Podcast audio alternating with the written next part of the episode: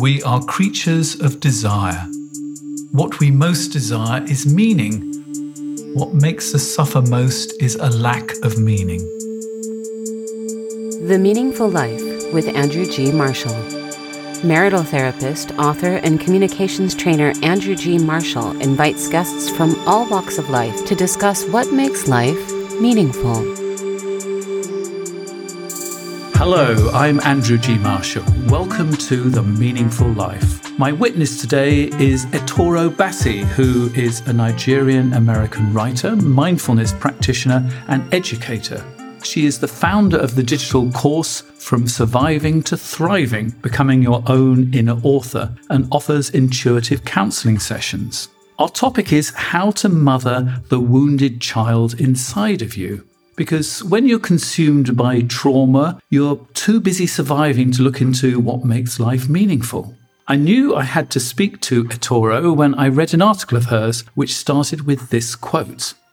"Bless the daughters who sat carrying the trauma of mothers, who sat asking for more love and not getting any, carried themselves to light. Bless the daughters who raised themselves." That is just such a beautiful quote. Where does it come from, first of all? It's from a writer and a poet. Actually, she's Nigerian as well, based out here in, I believe, in Abuja or Lagos. Her name's Ijeoma. It's coming from her book, Questions for Ada. So why did it speak to you, this particular quote? You know, somehow what this writer wrote was my life. It was my life 110%. And I just resonated with the whole idea of carrying your mother's trauma and what you have to do to release it if you really want to live in the present, if you want to embrace who you are in your now. And also to think of it as a blessing, as a gift, I thought was just something so different, because you usually think of it as a curse. Yeah. I think the reason why it spoke to me is I felt in some way that I raised myself as well, not in a material sense, because if it was actually down to cooking and being able to light a fire and all those practical things, I would have perished 10 million years ago.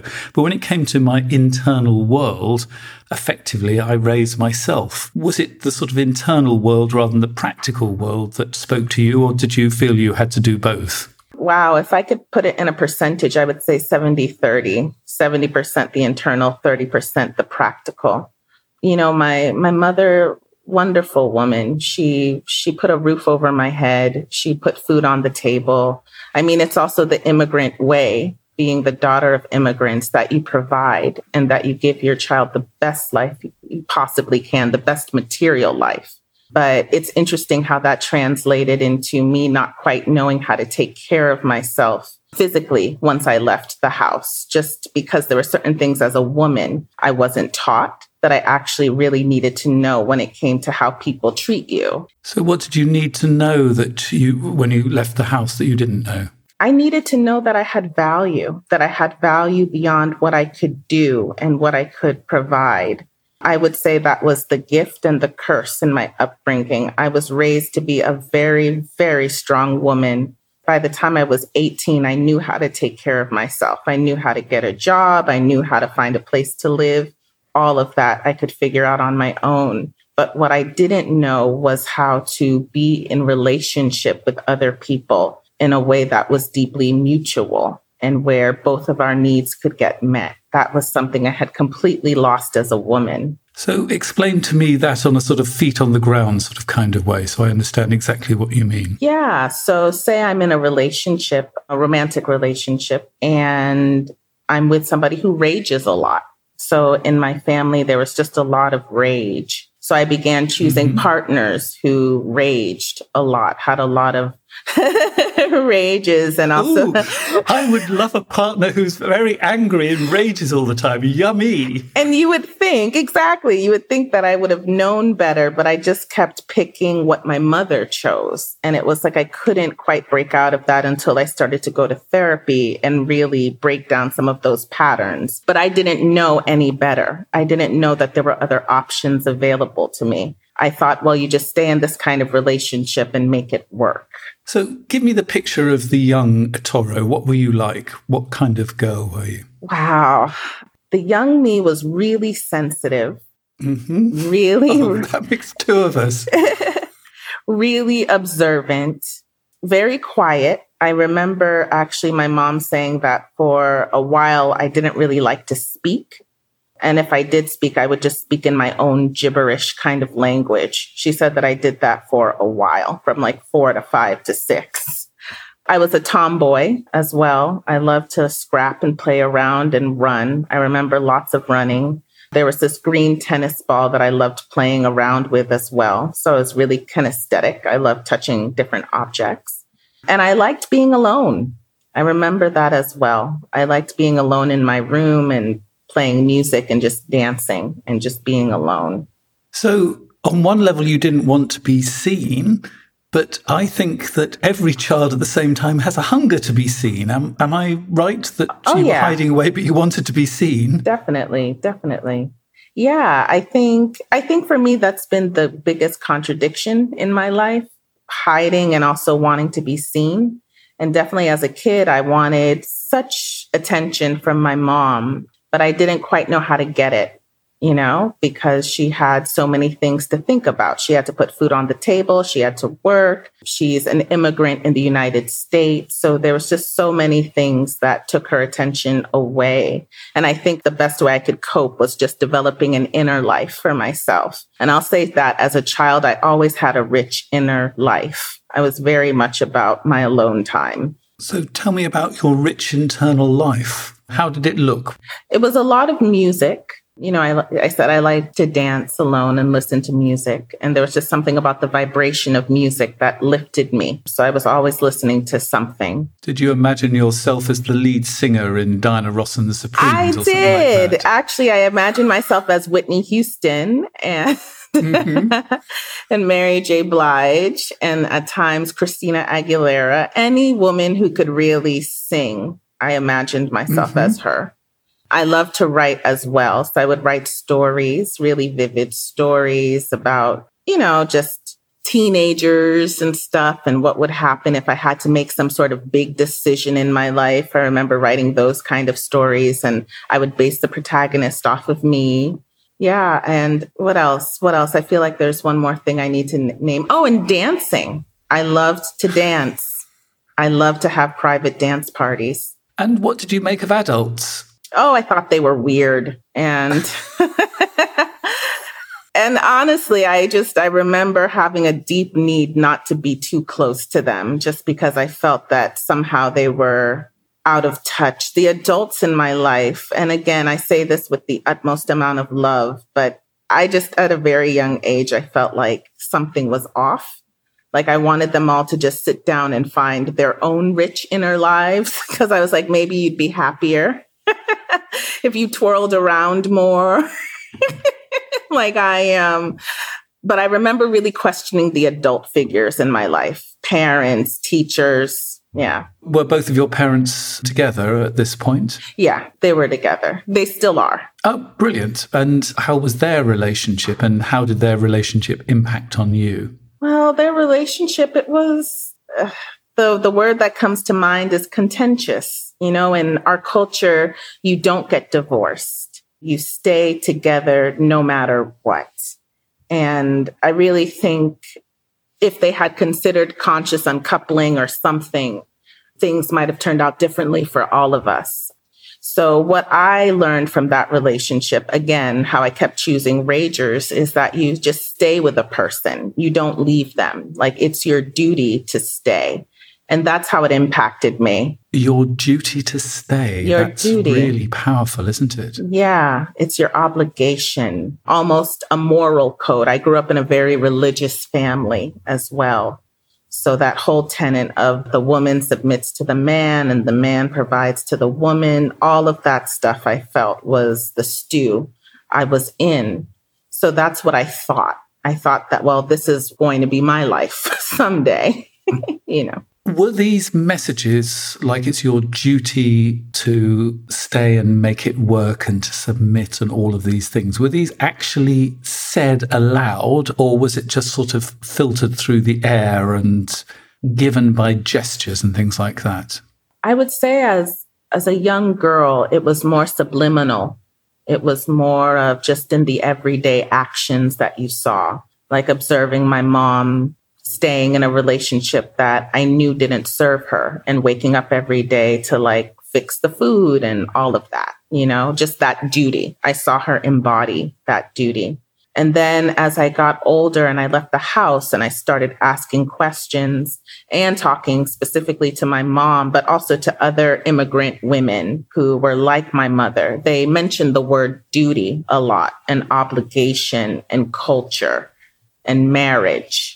And I think it's really important to get these out of the subliminal layer actually into the conscious layer like this, because you can't actually challenge them until they've come from the subliminal or the unconscious or whatever level up to the point where you and I are talking about it. Because now we can say, you know, it's your duty to stay. I can actually ask you, is it your duty to stay? And Right. What do you say? Right. And that's the other thing, too, about addressing the mother wound. It was also really about addressing that culture of silence as well. Because there is a huge silence about our mothers. I'm going to have to tell you a personal story. My mother died about 3 or 4 years ago. I'm 61 and she was 86. But I was reading a book for this podcast and it had an exercise in it. And it was a very simple exercise. And on the first half of the page, you had to write all the qualities your mother had. And then on the second half, you had to write all the qualities you'd have liked, but she didn't have. Now, it seems like the simplest exercise in the world, doesn't it? But I just could not write down the things that my mother didn't have because it felt like a betrayal. How could I ask for all these things that I needed when I had all these wonderful things over here? And it was just an internal rebellion just to actually face that mother wound and break the silence about it. We either say mothers are wonderful or, oh, God, don't talk about that. Right. And there's sort of nothing in between those two statements. And so this is, you know, another reason why I wanted to speak to you, because not only have you faced the mother wound with your therapist, you've actually spoken to your mother about it as well. Mm-hmm, mm-hmm. And that's just wonderful. Wow. What was the low point when you suddenly realized I need to look at my relationship with my mother? Wow. I would definitely say it was in my 20s. Mm-hmm. 26. I had just ended a relationship. I was supposed to get married. I was trying to get married. And I supposed to get supposed married. Supposed to. And trying to get married. Wow. And then after 3.5 years, I cut it off and I was just like, I need to go back and find myself because this isn't who I want to be. So who were you that you didn't want to be? I didn't want to be this woman who didn't belong to herself. It felt like I belonged to other people and to other ideas. It didn't feel like I had constructed a real thought of my own. And I was afraid. I was afraid that I wouldn't last long on that track. That sounds really powerful. So what did you do? Well, I broke up with my then fiance. We were both living in California and I had moved back to live with my sister in New Jersey. And I started really developing a meditation practice. I had always meditated, but when I had gone back to New Jersey, I was meditating and praying every single day. And in that, I started to just ask myself certain questions. Like, can you think of your life in the next 5 years? What would it be? And then another aha moment opened up for me because I realized that I couldn't see myself in the next 5 to 10 years. I could only see the day. And that's when I started wondering, who did I learn this from? I don't know why that clicked. Probably in all of my prayers and reflecting, it felt like something had been passed down and it felt like my mother. I don't know how to explain it. It just felt like something she would have thought of. But that's a really good question. how was this passed down to me? Mm-hmm. So it was in that I started to go to therapy, and it was my therapist who had asked about my family. And I realized, I was like, oh, I don't really talk about my family or my upbringing. And then I got really angry at my therapist. I remember my first one, because I've been through many, for asking me about my mom, specifically my dad. And then my therapist, who was a brilliant therapist, was just saying his observations. He was like, I observed that you're angry. And then something in me said, damn right. And I remember breaking down and crying. And that began the looking into the family patterns and specifically my relationship with my mother. And I realized that I had no ways of taking care of myself. The last thing I'll say is that my last therapist who I worked with, she asked, have you ever been soothed, Itoro? Has anyone ever soothed you, like a baby? And I was like, I can't remember that at all. And then she was like, there starts the journey, the process, So in a sense, you needed to learn to soothe yourself. Yeah. Because what I learned from really looking at the mother wound was that my mother is human. And I think that took me a while to understand. I think I actually get it now, but I certainly didn't get it at 26. I didn't get it at 21. At 26, I was still looking at her as the person to soothe me.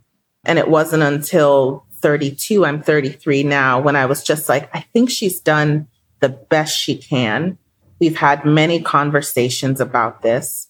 I've yelled at her many times. And that for me also shifted from the mother territory into the human territory. When you're so angry that you let the person see who you really are. You let your mother see who you really were. Yeah. And how I really experienced our relationship and how I felt, which is a big no-no, especially in African culture. You never tell your elders that they might have made a mistake. You just don't. So I think my American side kicked in that day. I have to say, in England, you don't tell your parents that they've made a mistake either. Mm. To be perfectly blunt, you might hint at it slightly, I think we're with you. So that's what I did. And I think I realized when she was just like, what else do you want from me? This is the very best I could do. I was able to finally accept that and take responsibility for my life. And that doesn't mean that I didn't have hurt, that I didn't have pain, but I was like, at some point, I have to become the mother I never had. Did you sort of prepare yourself to talk to your mother? Because I think that would probably be a good idea rather than just sort of bowling in and go like that. Sorry for laughing. It's just, because I didn't. I never actually do. It's interesting because when I was in my early 20s, actually trying to have this conversation with my mom, I would prepare myself and I would have this whole script in my mind, but then it would always unravel somehow. I don't quite know how to explain it. I think something in my mind would be like, she's my mother. And somehow it was almost like playing chess because she would always be able to say, I'm your mother. And that trumps everything. I'm your daughter. Yeah. And it wasn't until the late 20s, early 30s when I was able to say, I'm going to speak from the heart and say, I'm your daughter, like what you said. And that there was no kind of preparation I could have for that, actually. I'm hoping that our conversation is going to inspire women and men to talk to their mothers. Mm-hmm. And I think that, I'm your daughter mm-hmm. is equally as important as being a mother, or it's equally as important being a son as it is being a mother. Definitely. And I think actually having that sort of downloaded into your being would be a helpful thing to have before you go into this conversation. Yeah, I appreciate you saying that. I think the preparation actually came with all of the work I was doing within therapy and journaling, the inner child work, all of that. That was in my being. And whenever I could speak to my mom now, I can just speak from the heart because I am those things. Like I'm speaking as your daughter. I'm not speaking as someone who's trying to checkmate you or get control or who's even hoping for something to be different. I'm just telling you how I experienced the world with you in it. And that sounds really useful as well. I'm not actually asking for anything in particular. I just want to tell you how it was from my point of view. I accept it's going to be different from your point of view, but hear me out. And I'd also like to hear you as well, but let's one of us speak at a time kind of thing. Yeah, and I'll definitely say it's taken years to figure out how to talk to my mom, but not only that, but how to speak from my truth without attacking, without all of that stuff. And I've made many mistakes. Like I've had to write letters to my mother, letters that she's never seen, and I finally sent one. I think I did that 2 years ago and she read it. And I was like, oh, wow, she read it, you know? It was like, it sounds like she read the whole thing. What did you say in it? That was a particularly hard letter because I told her everything I had experienced as a kid. And in that letter, too, I also challenged her to be a part of the conversation. I was like, I feel like for the past year, it's been me in monologue telling you about my experience, but I think now as a woman, it would help me to be in dialogue with you, to know your experience. I'm interested to know how, as a woman, you come to be a mother who makes certain decisions. And I think that would help fill in some gaps for me as I'm on my own journey. It's always helpful to see your mother as a daughter herself, isn't it? Yeah. So that was the contents of the letter. Like, I want to know who you are beyond my mother. And I want to know about your grandmother as well and the mothers that have come down the line, yes, because we're just as much the product of our grandparents and our great-grandparents as we are of our parents. And so it's really useful to know this material. Yeah. And I'll definitely say, because I have a feeling that whoever is listening, you might not get those answers. I haven't. The answers that I've gotten has been through a lot of my own internal work. And also I believe in energy healing. So I'm coming from California. So in California, you know, we have tarot cards, psychics, everything. So crystals. So what is energy healing?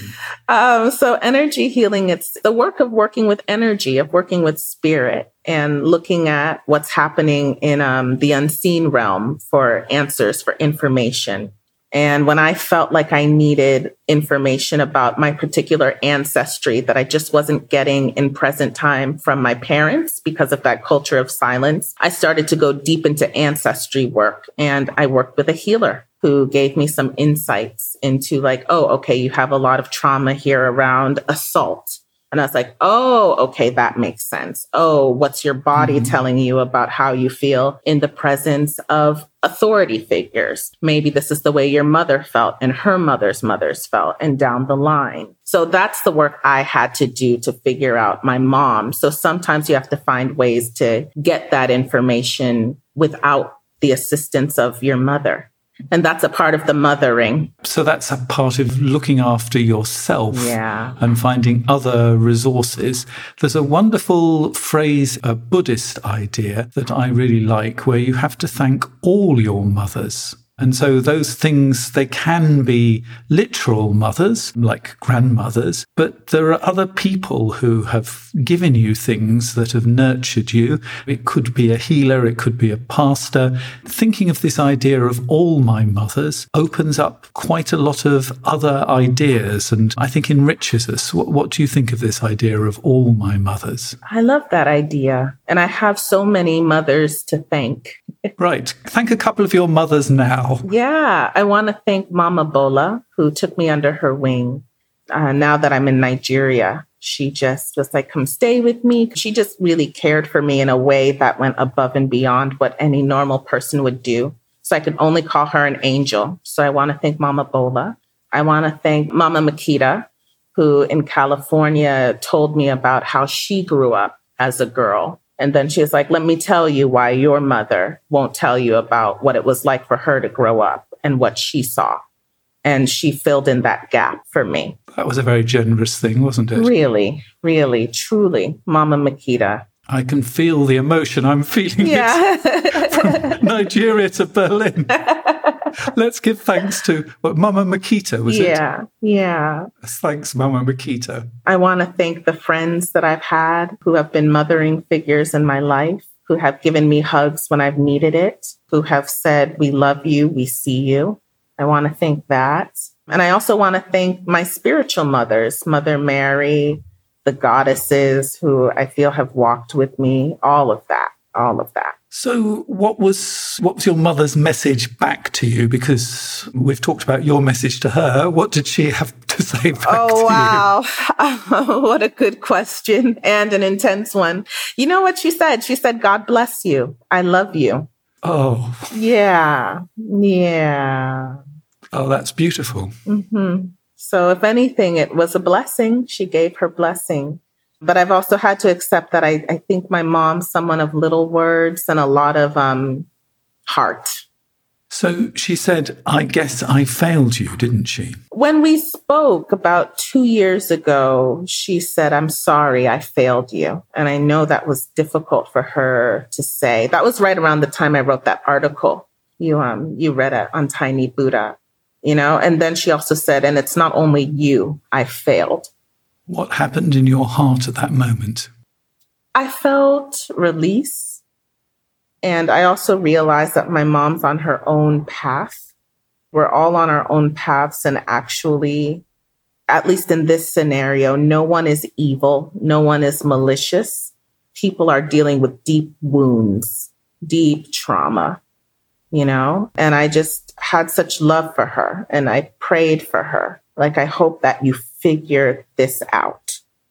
And now I know it's my job to figure this part of my existence out, to become the mother I need.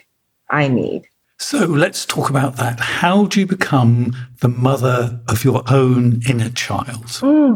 I think first you have to talk to your inner child. And that's what I learned doing therapy work. So what do you say to your inner child? With my inner child, I actually don't say anything because I'm now the parent. So I ask my inner child, I say hi. I try to create a ritual as well. You know, like I'll put out some fudge for the inner child because growing up, I still have a huge sweet tooth, but I cannot eat the way I ate when I was like 8 years old. All the candy corn and the cookies. But for her, I will put a plate of it out. You know, as a way to call her in, light a candle, have a piece of paper. And with my left hand, which is the hand that I don't write with, my non-dominant hand, that'll be her voice. And I'll just probably say an invocation, speak to me, say something, I'm here. And she'll just say what's on her mind. So sometimes it's like, I feel sad. I remember there was a time with my inner child, and I call her E for Itoro, E. She was just like, I'm really upset with you. You don't listen to me. And it pisses me off. Wow. And what did she want to say to you? At that moment, she wanted me to know that she needs my emotional support. You know, she's like, just because mom didn't listen to you. And remember, mother has changed now. So my biological mom is now something else. Because now I'm the parent and the inner child knows that. So she's like, just because she abandoned me doesn't mean that you can now. You know, you have to be here for me. And how do you hold your inner child? Because I sort of feel this child needs to be held in some way. Yeah, I'll sit with her. I'll let her speak. Sometimes I'll cry and I feel like I'm crying for her. And I was like, oh, I didn't even know these kinds of tears were there. After speaking to my inner child, I actually started to cry a lot. And I was like, oh, okay. And I'll also take her out on play dates to play in nature. I've also had to figure out, what do you like? You know, so she loves her private dance parties, all that stuff. Anytime I'm doing that, it's for my inner child. It's for E. Put on that Whitney Houston. I want to dance with someone. Sometimes I actually read books that I haven't read since I was a child, again, just for them. Yes, like The Babysitter's Club or Sweet Valley High books. Well, I think we're different generations. I'm sort of more Enid Blyton and The Famous Five. I don't know if you had them in America. I don't remember those. Sorry. So have you ever heard about the Great Mother? This is a sort of an archetypal idea of the Great Mother. Like Mama Gaia or... So tell me about Mama Gaia, and we'll see if we're talking about the same person. She represents that archetypal mother who represents all the mothers. Exactly. The three things that are in the archetypal mother, according to Jungians, I have a Jungian therapist, and we were talking about the great mother, and I thought this was really interesting. The three things in there are holding, and this is not just the physical, but the emotional as well. So holding space and physically holding. Nourishing, and this is just not food, but it's the intellect and the nourishing in every sense of the word. And this is, I think, a really interesting one, and that's dreaming, and that's the imagination and providing you a place so as a small child you can explore. So what's in the Great Mother in your tradition? I definitely think holding space, especially in my particular family and the way I grew up. Having space was actually not something that was valued. You lived for the collective. You didn't really live for your individuality. So having that type of space to really figure out who you are was, to me, a part of my mothering journey, the Great Mother. I felt like she just held space for me to be me and to even figure out what my true divine thought was. So I thank her. And then dreaming as well, the dreaming space, the meditation space for me is where that comes up in. So tell me about your course From Surviving to Thriving. Yeah, so I've developed that course over a few years, and it started with a little class I had on the immigration experience. It was called Daughters of the Diaspora. So I had a few of us write about our family histories. And then I realized that through our journaling, we were really talking about trauma and releasing ancestral trauma. So then I decided just out of the blue to do some energy work, because I've also been practicing that and working in that for many years. And after that, they were like, I just felt so much better, and the feedback I got, they're like, I just felt so lifted. And now I see that I have this ancestry work to do specifically with my mother. So we were also really working on the mother wound.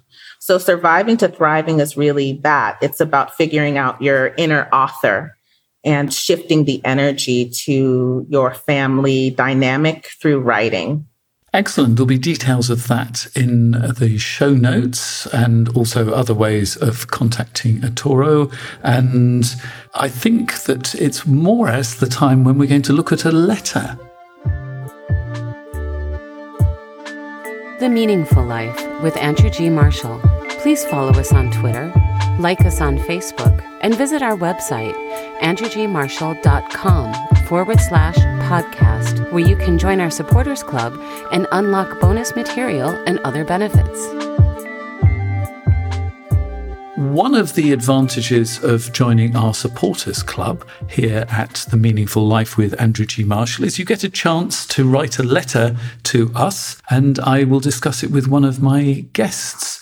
This is the letter that I have chosen for us to talk about today. My mother is a beautiful woman, and appearance and being well turned out are very important to her. My earliest memory is her kissing me before she went out somewhere with my father, leaning over the bed and smelling her perfume. She looks so glamorous, like a princess. Unfortunately, I was not graceful and self-contained like her. I was full of energy and wanted to climb trees, chase dogs, and build forts. I was sort of given a free pass when I was younger, although I would have to put on a dress and not get my knees muddy on Sundays if we were visiting relatives, particularly my granny on my father's side, who always brought out the perfectionist in mummy, or going to church or out to a restaurant. The problem really started when I was a teenager. I put on this big growth spurt and I became taller than all my friends. I didn't want to draw attention to myself. We had fights about slouching, being unladylike, and almost everything I wore promoted a battle between us. She would say really unhelpful things like, "You're just going through an ugly duckling stage." She would try to influence my choices in restaurants by making a big show of having the fish or something not fattening, or drop hints like, "The salads look nice." Now I've left home, we have an armed truce.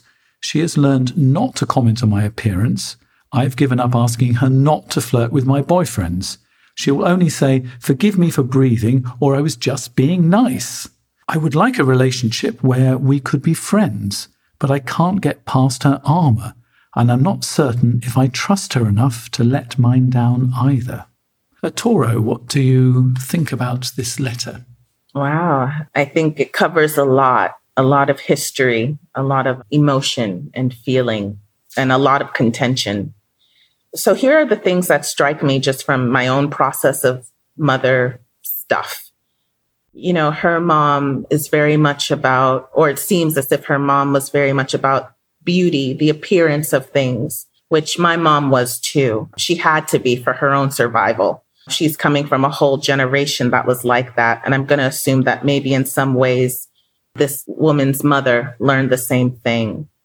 And it's interesting because me as my mom's child, what I had to contend with was like, I might not be of the generation that focused so much on appearance. It looks like I'm a part of the generation that's really concerned about how things feel, the inside of things. So that's not the advice, but just the offering that I would give to this person who wrote the letter. You have a gift. It seems for something around emotional intelligence and how you're actually feeling about a thing, and to really go deep into that, and to also know that this will be your process. It'll be independent actually of your mom. That's what I found, you know, and I think that's the hard thing as children, especially as daughters. There's not much we can do, especially when both of us are adults. And for me, that's just what I've seen. Valuing your own space, that internal space, you don't have to convince your mother that your internal world is valuable in the same way that you can just let her have the external as valuable. You sort of don't have to fight each other for what is the most important. You have your truth and she has her truth. Yeah. And you don't have to convert the other. At all. And it sounds like from there, from me developing my own value system, independent of like my family value system, I also realized where my boundaries were, you know, and I see from what I'm getting that there might need to be some boundaries put in place just around this boyfriend. So how do you put boundaries in place then? Well, so here's the thing. You put boundaries in place by the very practice of your life. For me, developing a rich inner life, that was the priority. So nobody was ever able to come into that. So say with my mom, I would always pick up the phone for my mother whenever she called, especially during my prayers. And then one day something told me, don't pick up this call because you're praying. And that's actually right now more important. And then I remember sending her a message saying, I'll call you back. You know, something as tiny as that. But once you figure out what is of value to you, you won't shift too much. And then it'll be a matter of just constantly holding that boundary as people try to change it or make you conform. And then that's a different conversation. So boundaries actually involves internal work so that you actually know where the boundaries are, rather than just sort of putting them up willy-nilly, because it could be, and we don't know this, that the boyfriends can look after themselves. And that's not really where the boundary is, but the boundary might be over something else. So you really got to know yourself to know which of the boundaries you're going to fight for and defend, and which are the ones where actually, ultimately, you know, you're not going to sweat over it. I think so. And I think, you know, there might need to be, once you figure out your value system, your internal system, you might need to have a conversation with your boyfriend. Like, honey, this makes me uncomfortable. Here's why, you know? Right. So the work might be with your boyfriend and his boundaries rather than your mother and her boundaries. Like, if this were me, I would probably be like, this is how I need support. You know, when you see this happening with my mother. And then with me, definitely for something like that, a dynamic like that, I would probably be in therapy, like lots and lots of therapy to figure out how to navigate that without me externalizing all the time. Like, she should do this, she should do that, when the reality is that she's going to keep being who she is, you know? So how can you turn the she should do this into I could do this? In my own process, I had to really step back. For a while, it was just best that I didn't speak to my mom until I could figure that out. So I've had no communication phases until I could figure out what my boundaries were, because it just felt too muddled when we were in the same space. So that's one way to do it. How long did you do the no communication for? Like maybe 3 months. And it would just be sending texts like, I love you. So I would ask myself the question, what is true about this relationship? So 2 things came up with my mom. 1, it was like, I really love her. And then 2 was like, it's not safe for me to speak with her. I might not be emotionally safe with her. So then what's the middle ground? And then the middle ground was just sending her texts every so often saying, I love you. And then she would send me the same saying, I love you back for 3 months. And that shifted something. It's different for everyone. Actually, one of the most powerful things I ever did is I refused to speak to both of my parents for about 3 months. I was incredibly hurt with them after my partner died and they didn't come to the funeral. And I just thought, I just do not have enough strength to deal with this at this moment. I've got to sort of build myself up before and have that conversation. And I'm not going to play nice in the meantime. Yeah. So I'm not ready to talk to you. I will talk to you sometime, but not at the moment. They even phoned me up on my birthday and I put the phone down. I mean, I do rather regret that, but I sort of needed to do that. That was the best way of communicating, was not communicating at that point. So, it could be that you do need to have a break for a while, but you can't just do nothing in that time. That's got to be time to really work. Yeah. And I think the other thing I want to, and I think you're going to echo this, I want to give her a great big hug, because it's really difficult when you have such different values and you tend to think your mother's values are more important than yours. Mm-hmm. But we're here to say both of your values are important. And so your way of seeing the world is equally valid. Yeah. And your way of being in the world is equally valid. That's a part of the mothering as well, when you put your foot down for yourself and say, I'm not going to answer this phone call because I need to take care of myself in this way. Or you say, I'm upset with you, so because of this, I'm going to go do X, Y, and Z. That for me is how I began to see myself as the mother I never had. And yeah, I want to give her a hug too, so much. So, yeah.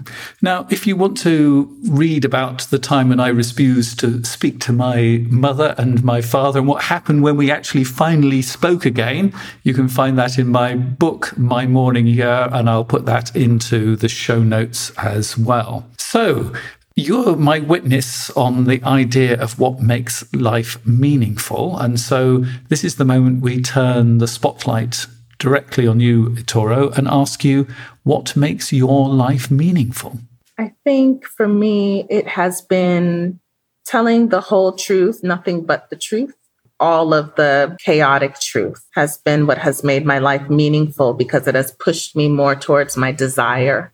And it has also propelled me into really asking, who am I? And living in that truth. So for me, that's a meaningful life. And you can't do any of that until you break the silence, can you? Yeah. So it means that I've had to develop a good relationship with my voice, with how I show up in the world. It's true. And it's funny how often Who Am I comes up with what is the meaning of life. The two seem to go hand in hand. How right. Are you doing with the question, who am I? These days, I feel much better with it. I just feel like I'm alive and I've done so much to have this life. I get to decide who I am. Before, I felt other people had to decide that for me. And moving to Nigeria, even though you're from Nigerian descent, but you were brought up in America, and now you've come back to Nigeria, how has that changed the way you see the world? I now see the world more through my parents' eyes. I see why they left.